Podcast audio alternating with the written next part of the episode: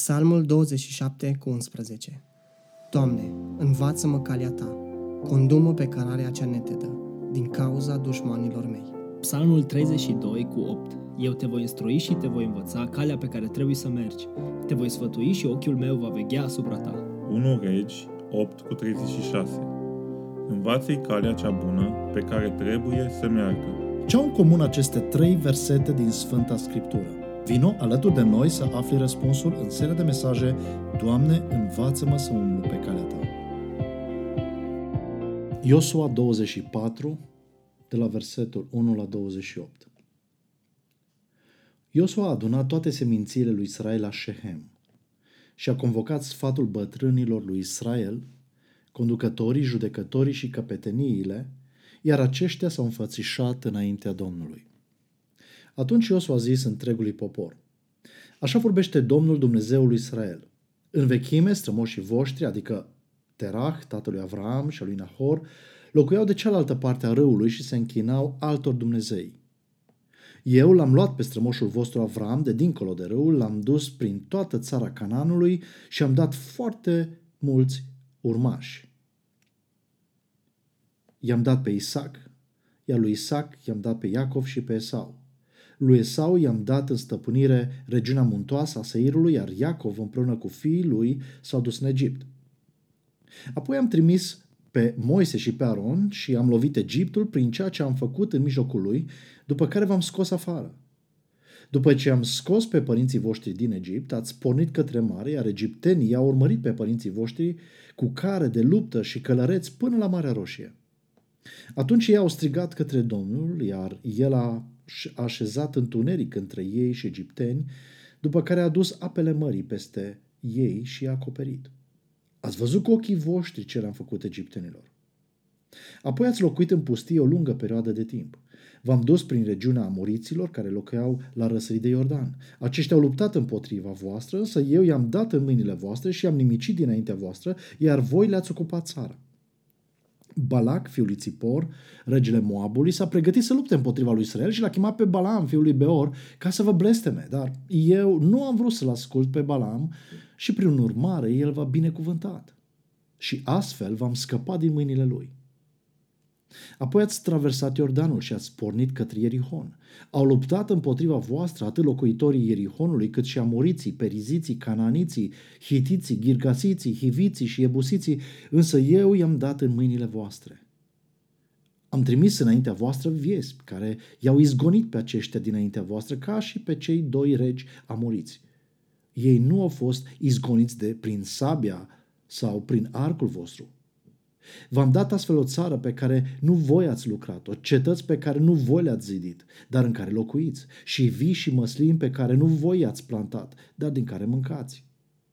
Și acum temeți-vă de Domnul și slujiți cu integritate și cu credincioșie. Îndepărtați zeii cărora le-au slujit strămoșii voștri dincolo de rău și în Egipt. Și slujiți Domnului. Iar dacă nu doriți să slujiți Domnului, atunci alegeți astăzi cui vreți să slujiți, fie zeilor cărora le slujeau strămoșii voștri dincolo de rău, fie zeilor amoriților în a căror țară locuiți. Cât despre mine, eu și familia mea îi vom sluji Domnului. Departe de noi gândul să-L părăsim pe Domnul și să slujim altor Dumnezei, a răspuns poporul. Domnul Dumnezeul nostru este Cel care ne-a scos pe noi și pe părinții noștri din țara Egiptului, din casa robiei și a făptuit înaintea noastră aceste minuni mari. El ne-a păzit de-a lungul întregului drum pe care l-am străbătut și printre toate neamurile pe unde am călătorit. Domnul a izgonit dinaintea noastră toate neamurile, precum și pe amoriții care locuiau în țară. Noi vom sluji în continuare Domnului, căci El este Dumnezeul nostru. Iosua i-a zis poporului.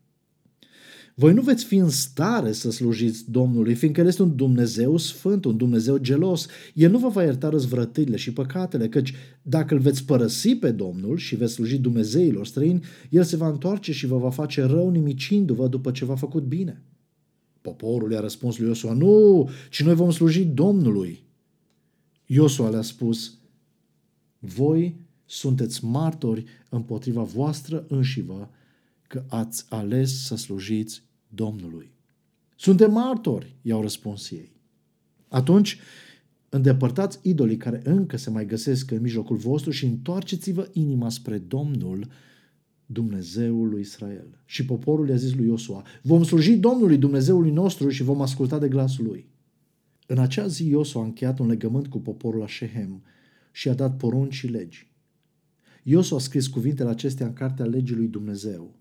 Apoi a luat o piatră mare și a așezat-o acolo, sub stejarul aflat pe locul sfânt al Domnului. Și Iosua a zis întregului popor, Piatra aceasta va fi un martor împotriva noastră, căci ea a auzit toate cuvintele pe care ni le-a spus Domnul. Ea va fi un martor împotriva voastră în cazul în care îl veți înșela pe Dumnezeul vostru. Apoi Iosua a trimis poporul înapoi pe fiecare în moștenirea lui. Textul acesta pe care l-ați auzit este un text important, aș spune cheie, pentru înțelegerea ceea ce s-a întâmplat în Canaan după moartea lui Iosua și ce înseamnă, de fapt, tiparul Canaanului ca și caracteristica lumii în care trăim. Spuneam data trecută că sunt trei lecții pe care ar fi bine să le învățăm cu privire la Canaan, la tiparul Canaanului, dacă nu vrem să umblăm prin lume, ca lumea, și să avem parte de soarta lumii, așa cum o anunță Biblia. Cele trei lecții într-o frază sună astfel. Sfințenia Domnului este fără limite, însă păcatul lumii are limite, iar inima omului stabilește unde este această limită. Sfințenia Domnului este fără limite, însă păcatul lumii are limite, iar inima omului stabilește unde este această limită. Tiparul Canaanului înseamnă să faci compromis cu păcatul, deși acesta are limite, să faci compromis cu sfințenia lui Dumnezeu, deși aceasta nu are limite, și toate acestea să fie decise nu de pandemie, nu de cei care nu te plac sau de cei ce te-au rănit, nici de schimbarea climatică, nici de situația economică, ci de inima ta și de inima mea. Duminica trecută am văzut ce înseamnă afirmația păcatul lumii are limite și anume, deși păcatul este toxic și mortal, manifestându-se de când a intrat în lume pe vremea lui Adam, Ceea ce Biblia ne confirmă este că trăirea în păcat are anumite limite, are un punct de fierbere în care judecata lui Dumnezeu se declanșează total și definitiv atunci când acest punct de fierbere este atins.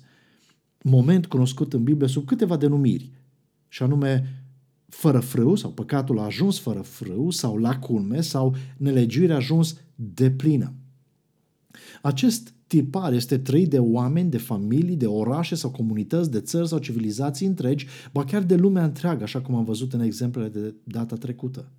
Însă joaca cu păcatul sau cât de aproape de prăpastie pot să fiu sau să trăiesc este doar o latură a compromisului de tip canaanian. Cealaltă latură a compromisului de tip canaanian este joaca cu sfințenia lui Dumnezeu sau cât de tare trebuie să dau cu capul ca să sparg un zid de fier. Așa cum moartea lui Iosua a adus implicit la neascultarea de Dumnezeu, la fel joaca cu păcatul se face implicit cu joaca cu sfințenia lui Dumnezeu.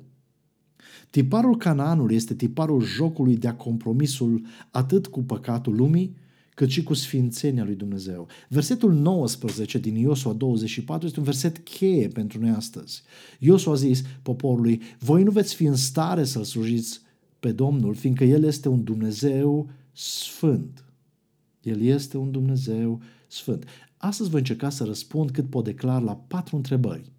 Ce este sfințenia? Ce înseamnă că Dumnezeu este sfânt? De ce este importantă sfințenia lui Dumnezeu pentru noi? Și ce înseamnă compromisul cu sfințenia lui Dumnezeu? Deci, ce este sfințenia? Ce înseamnă că Dumnezeu este sfânt? De ce este importantă sfințenia lui Dumnezeu pentru noi? Și ce înseamnă compromisul cu sfințenia lui Dumnezeu. În primul rând, prima întrebare este ce este sfințenia?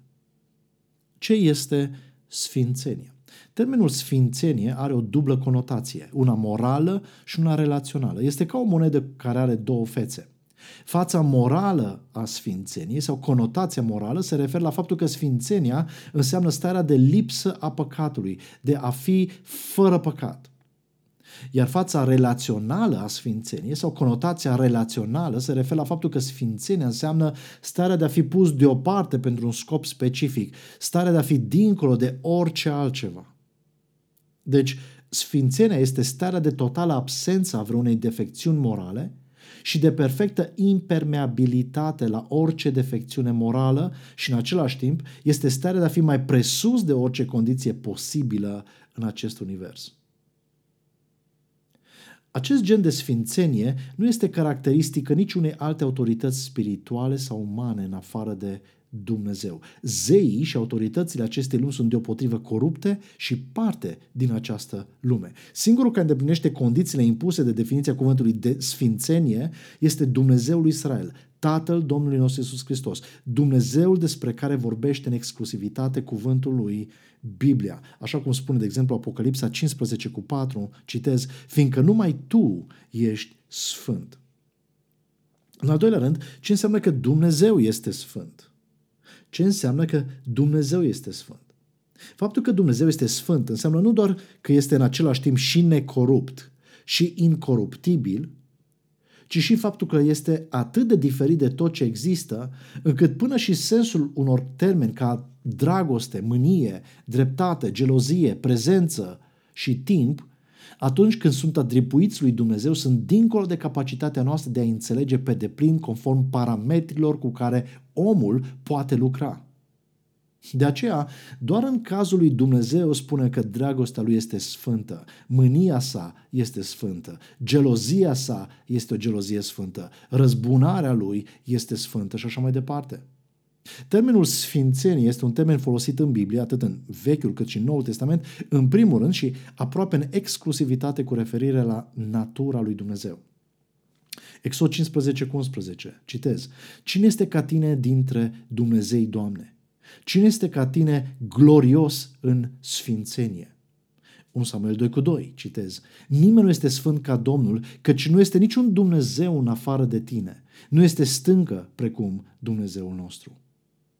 Haideți să observăm această caracteristică a naturii Dumnezeu, sfințenia sa, în textul nostru din Iosua 24. Observați în versetele 2 și 3 că Dumnezeul Israel este mai presus de timp. Citez. Atunci Iosua a zis întregului popor, Așa vorbește Domnul Dumnezeul lui Israel. În vechime, părinții voștri, chiar și Terah, tatălui Avram și al lui Nahor, locuiau de cealaltă parte a râului și slujeau altor Dumnezei.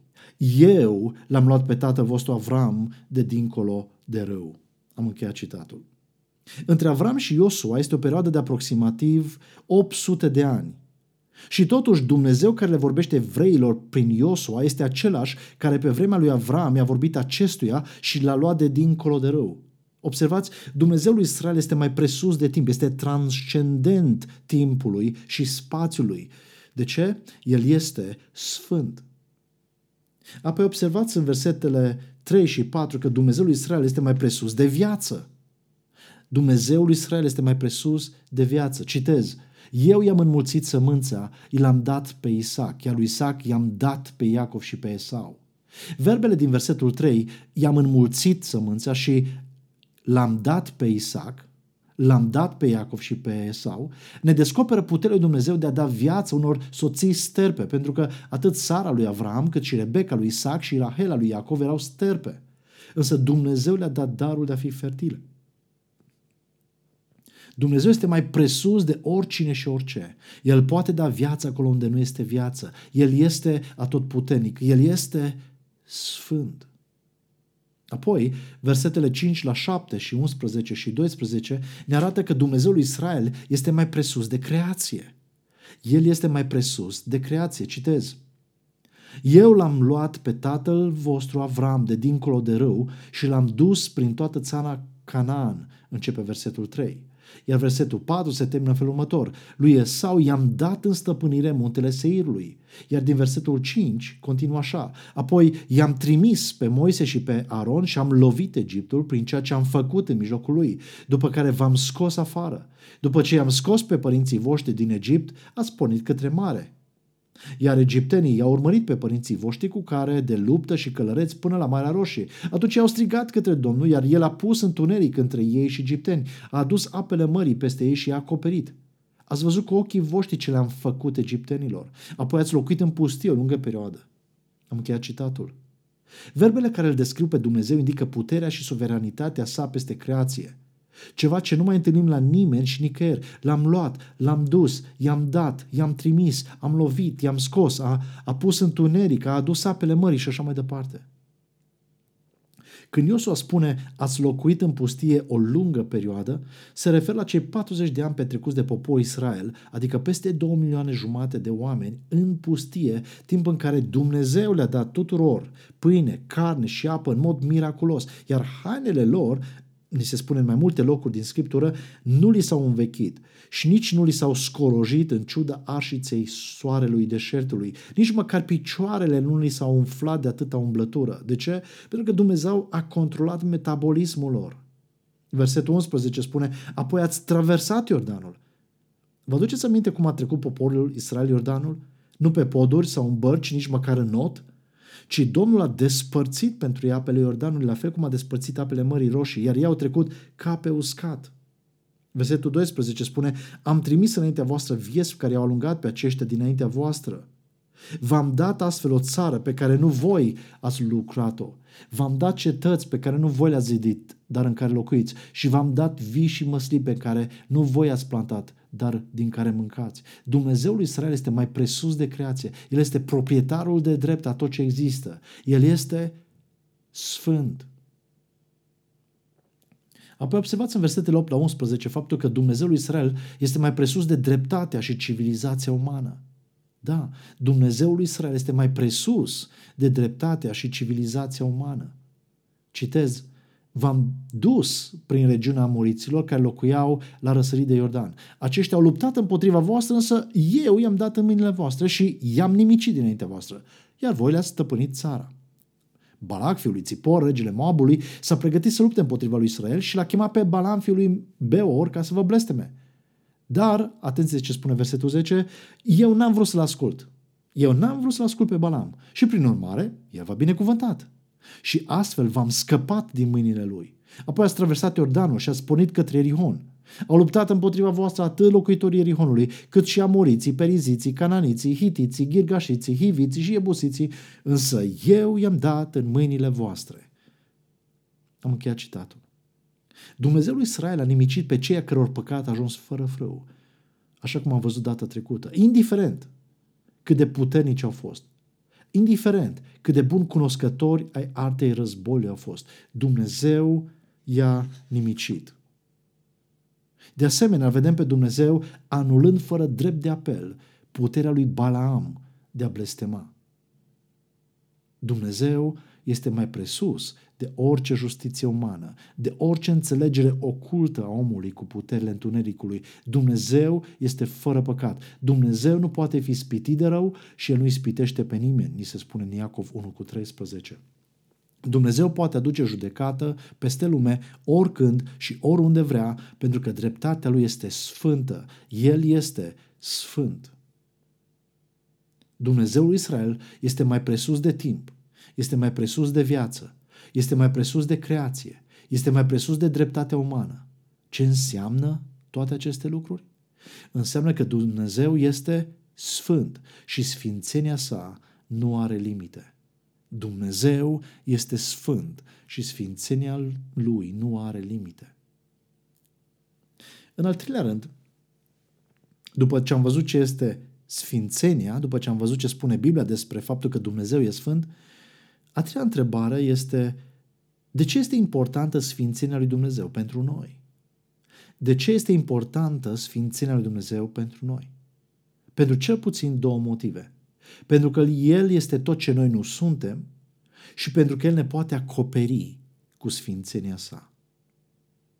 El este tot ce noi nu suntem. Osea 11 cu 9 spune că eu sunt Dumnezeu, nu un om. Sunt cel sfânt din mijlocul tău. Dumnezeu este mai presus de timp, însă noi, noi toți suntem supuși legii a doua termodinamicii, suntem tributari cursului irreversibil al degradării. Dumnezeu este mai presus de viață, însă nouă ne este rânduit să murim. Dumnezeu este mai presus de dreptatea umană, însă noi suntem păcătoși raportat la dreptatea Lui. Așa că niciun dintre noi nu va scăpa de judecata divină pentru orice vorbă, faptă sau gând. Deci, Sfințenia lui Dumnezeu este fără limită. El este tot ce noi nu suntem. De asemenea, El este singurul care poate să ne acopere cu Sfințenia Lui. Psalmul 32 cu 1 spune, fericit este cel al cărui fără de, fără de lege este iertată, cel al cărui păcat este acoperit. Dacă îți înțelegi ce înseamnă sfințenia lui Dumnezeu, atunci v-ați da seama că nu avem nicio șansă cu Dumnezeu. Nu avem unde să ne ascundem de Dumnezeu. Așa ne spune psalmistul în psalmul 139, citez. Doamne, Tu mă cercetezi și mă cunoști. Tu știi când stau jos și când mă ridic și de departe îmi cunoști gândurile. Tu îmi cercetezi cărarea și culcușul și toate căile mi le știi de aproape. Căci nici nu mi-ajunge cuvântul pe limbă și iată că Tu, Doamne, îl și cunoști pe de întregul. Tu mă învălui pe dinainte și pe dinapoi și îți pui mâna peste mine. O asemenea cunoștință este prea minunată pentru mine. Este atât de înaltă cât nu o pot pricepe. Unde să plec dinaintea Duhului tău? Unde să fug dinaintea feței tale? Dacă mă sui în cer, tu ești acolo. Dacă mi întind patul în locuința morților, iată-te și acolo. Purtat de aripile zorilor, mă așez la capătul mării, dar și acolo mâna ta mă conduce și dreapta ta mă apucă. Dacă aș spune, sigur întunericul mă va ascunde, iar lumina din prejurul meu se va preface noapte, nici chiar întunericul nu este întunecos pentru tine. Noaptea luminează ca ziua, iar întunericul este ca lumina. Căci tu mi-ai întocmit rărunchii, mai țesut în pântecul mamei mele. Oasele mele nu erau ascunse de tine când am fost făcut într-un loc ascuns, când am fost țesut în cele mai de jos locuri ale pământului, când eram doar un plot fără ochi. Ochii tăi mă vedeau, iar în cartea ta erau scrise toate zilele care mi-au fost hotărâte mai înainte să existe vreuna din ele. Cât de greu de pătruns îmi sunt gândurile tale, Dumnezeule, cât de mare este numele tău. Când le număr, sunt mai multe decât boabele de nisip. Dumnezeu este transcendent, este sfânt. Este mai presus de dincolo de tot ce suntem și putem experimenta noi într-o viață de om, într-o generație, în întreaga istorie umană chiar. De aceea Dumnezeu a conceput un plan prin care omul să aibă o șansă. De fapt, este singurul plan datorită care omul poate să aibă o șansă. Singura șansă. Nu pentru că omul este bun sau pentru că ar merita. Omul este păcătos, este mort în păcatele lui. Ci pentru că Dumnezeu este, da, este sfânt. Și planul lui pentru salvarea noastră este următorul. Hristos în noi, nădejdea slavei, ca să folosesc cuvintele inspirate ale Apostolului Pavel. Sau, cum am citit mai devreme, dacă am citit Psalmul 2, ferice de toți cei ce se adăpostesc în el. Ce înseamnă aceasta? Credința în el și ascultarea de el ne transformă în ceva ce nu suntem în mod natural și firesc. Ne transformă în copiii lui. Cele două merg împreună. Dacă crezi, asculți. Asculți pentru că crezi. Pentru că noi suntem păcătoși și El este sfânt, soluția pentru starea noastră nu putea veni decât de la El. Pentru că noi suntem păcătoși și El este sfânt, condițiile pentru ca noi să avem parte de soluția Lui nu puteau fi decât în termenii Lui. De aceea, indiferent de starea ta păcătoasă, dacă crezi în soluția Lui și accepti condițiile Lui, Dumnezeu va produce niște schimbări radicale în sufletul tău, chiar dacă în ochii lumii este o nebunie sau o nedreptate. Dumnezeu poate schimba pe oricine. Dumnezeu poate schimba pe oricine. Dumnezeu te poate schimba și pe tine. Pavel a fost un persecutor al bisericii, un adevărat monument al auto-îndreptățirii. Dacă vă aduceți aminte de modul în care singur s-a descris până să se întâlnească cu Domnul Isus Hristos, spunea ceva de genul, în ce privește neprihănirea care se bazează pe lege, eu sunt fără vină. Însă atunci când a crezut și a ascultat de Domnul Isus Hristos, Pavel a fost transformat de Dumnezeu. John Newton a fost un om arogant și nestăpânit, un om pentru care viața celorlalți oameni era o sursă de venit, era negustor de sclavi. Dar asta doar până în momentul în care a avut loc convertirea lui, când a crezut și a ascultat de Domnul Isus Hristos și a fost transformat de Dumnezeu. De la el avem vestitul hit al tuturor timpurilor, Mărețul Har. Mărețul Har m-a mântuit pe mine din păcat. Pierdut eram, dar m-a găsit, de moarte m-a scăpat. Mărețul har m-a învățat să o rup cu orice rău. Ce scump mi-a tot harul dat. Trăiesc prin el mereu. Dureri, batjocuri, prigoniri, adesea am întâlnit. Prin harul marii lui iubiri, eu toate am biruit. Prin har ajunge voi în cer cu slavă îmbrăcat și voi slăvi în veșnicii pe cel ce har mi-a dat.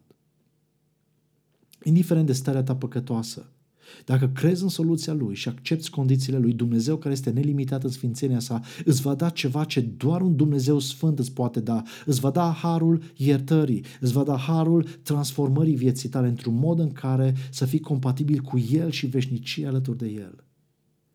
De aceea, sfatul lui Iosua pentru ei atunci a fost același ca și pentru noi astăzi, versetul 14. Și acum, temeți-vă de Domnul și slujiți cu integritate și cu credincioșie. În ultimul rând, ce înseamnă compromisul cu Sfințenia lui Dumnezeu? Ce înseamnă compromisul cu Sfințenia lui Dumnezeu? Înseamnă să fii atent doar la acele aspecte ale Sfințeniei lui Dumnezeu care îți convin. Ascultați răspunsul poporului la cele spuse de Iosua despre Dumnezeu, de la versetul 16. Citez. Poporul a răspuns, departe de noi gândul să-L părăsim pe Domnul și să slujim altor Dumnezei.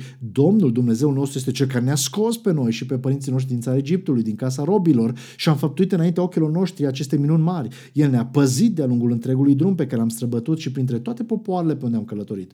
Domnul a lungat dinaintea noastră toate popoarele, precum și pe amoriții care locuiau în țară și noi vom sluji Domnului, căci El este Dumnezeul nostru. Versetul 19. Eu s-o zis poporului, voi nu veți fi în stare să slujiți Domnului, fiindcă El este un Dumnezeu sfânt, un Dumnezeu gelos. El nu vă va ierta fără de legile și păcatele, căci dacă îl veți părăsi pe Domnul și veți sluji Dumnezeilor străini, El se va întoarce împotriva voastră, vă va face rău și vă va mistui după ce v-a făcut bine. Poporul i-a răspuns Iosua, nu, ci noi vom sluji Domnului. Versetul 22. Iosua le-a zis, voi înși vă sunteți martori împotriva voastră că ați ales să slujiți Domnului. Ei au răspuns, suntem martori. Închei citatul. Observați care sunt aspectele sfințeniei lui Dumnezeu de care era interesat poporul?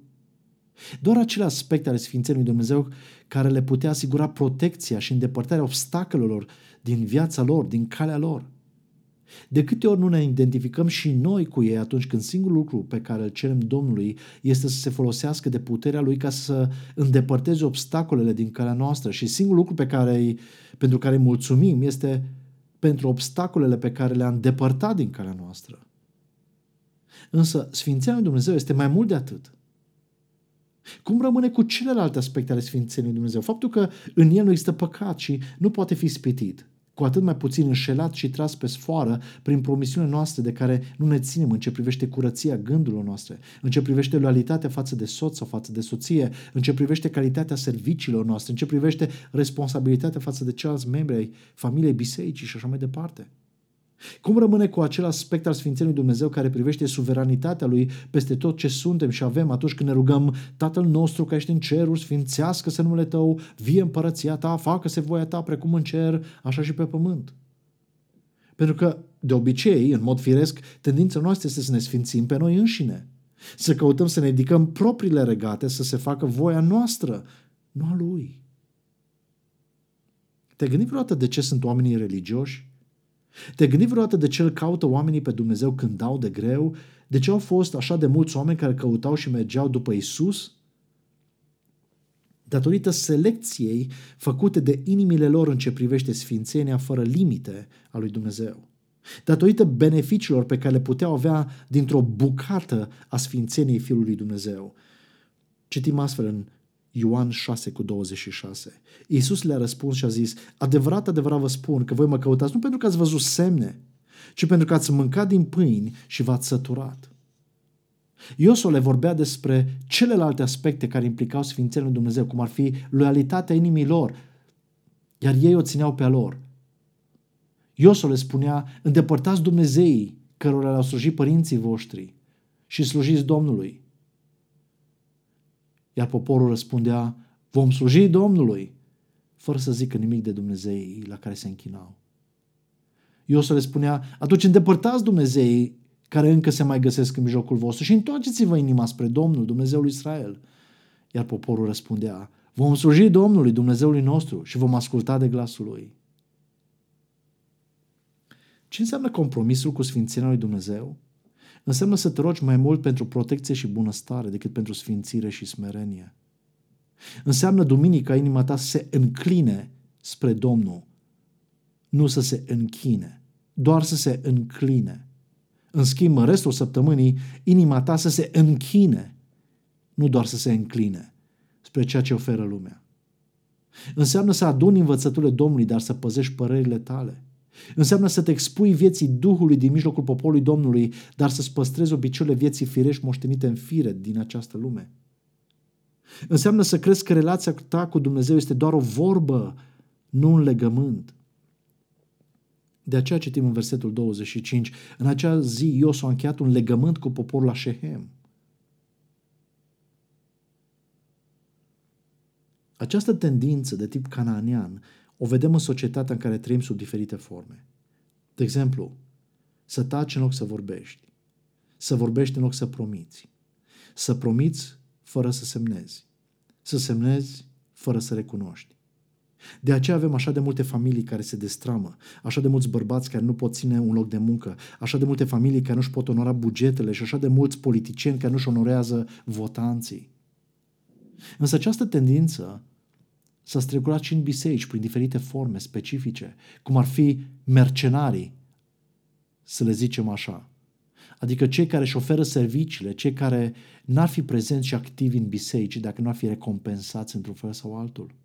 Apoi sunt cei pe care i-aș eticheta ca amanții miresei lui Hristos.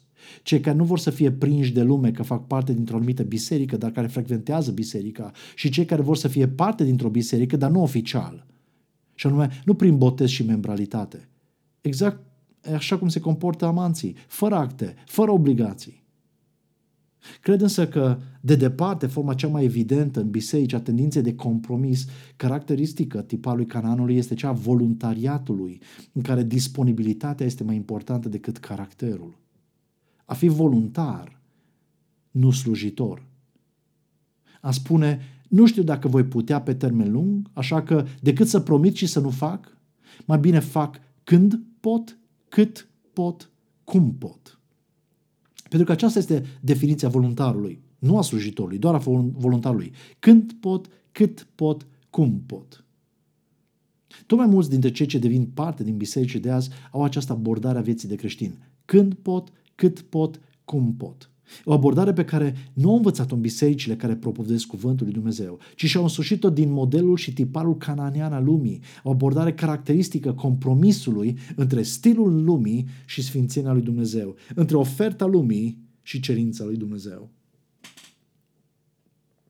În bisericile în care Isus Hristos este Domnul, în bisericile în care Isus Hristos este capul, este viața, El este modelul, iar modelul Lui pentru noi și viața Lui prin noi nu este când pot, cât pot, cum pot. Moise a încercat stilul ăsta, mai bine de 40 de ani, până când a ajuns în pustie, unde a dat de Domnul în Exod 3. David a încercat și el același model, până când a fost mustrat de Domnul prin profetul Nathan. Petru a încercat când pot, cât pot, cum pot, până când l-a trădat pe Isus. Pavel a încercat la fel până când s-a întâlnit cu Domnul Iisus Hristos în drumul spre Damasc. În schimb, poporul Israel, după intrarea în Canaan și indivizi ca Iuda Iscarioteanu, Anania și Safira, Dima și alții, nu s-au oprit din stilul acesta lumii, stilul compromisului cu păcatul lumii și Sfințenia lui Dumnezeu. Și știți unde au ajuns fiecare dintre ei. Tu, tu cum te raportezi la Sfințenia lui Dumnezeu? Cum ar arăta viața ta dacă ai ascultat de Iosua și ai îndepărtat Dumnezei care încă se mai găsesc în mijlocul vostru și dacă ți-ai întoarce inima spre Domnul Dumnezeul Israel. Sfințenia lui Dumnezeu este fără limite, însă compromisul caracteristic tipului cananean este să încerci să relaționezi cu Dumnezeu doar pe acea parte a sfințeniei Lui care îți convine, să asculți de inima ta, nu să-ți întorci inima ta către Dumnezeu, să recunoști unele din caracteristicile lui Dumnezeu, dar să-ți fie mai teamă de unele din caracteristicile zeilor acestei lumi, așa cum am citit data trecută că a făcut poporul Israel conform 2 regi 17. Citez, ei s-au temut de alți Dumnezei și au urmat obiceiurile neamurilor pe care Domnul le alungase și au înțepenit ceafa și ea a devenit precum ceafa părinților lor care nu crezuseră în Domnul Dumnezeu lor. Au umblat după deșertăciune și au devenit ei înșiși deșertăciune. S-au luat după neamurile care erau în jurul lor, cu toate că Domnul le poruncise să nu facă asemenea lor. Am încheiat citatul. Ce este pentru tine sfințenia lui Dumnezeu? O șansă a harului său de a te transforma? Sau o șansă inimii tale pentru a încerca să-L păcălești, să-L înșeli pe Dumnezeu.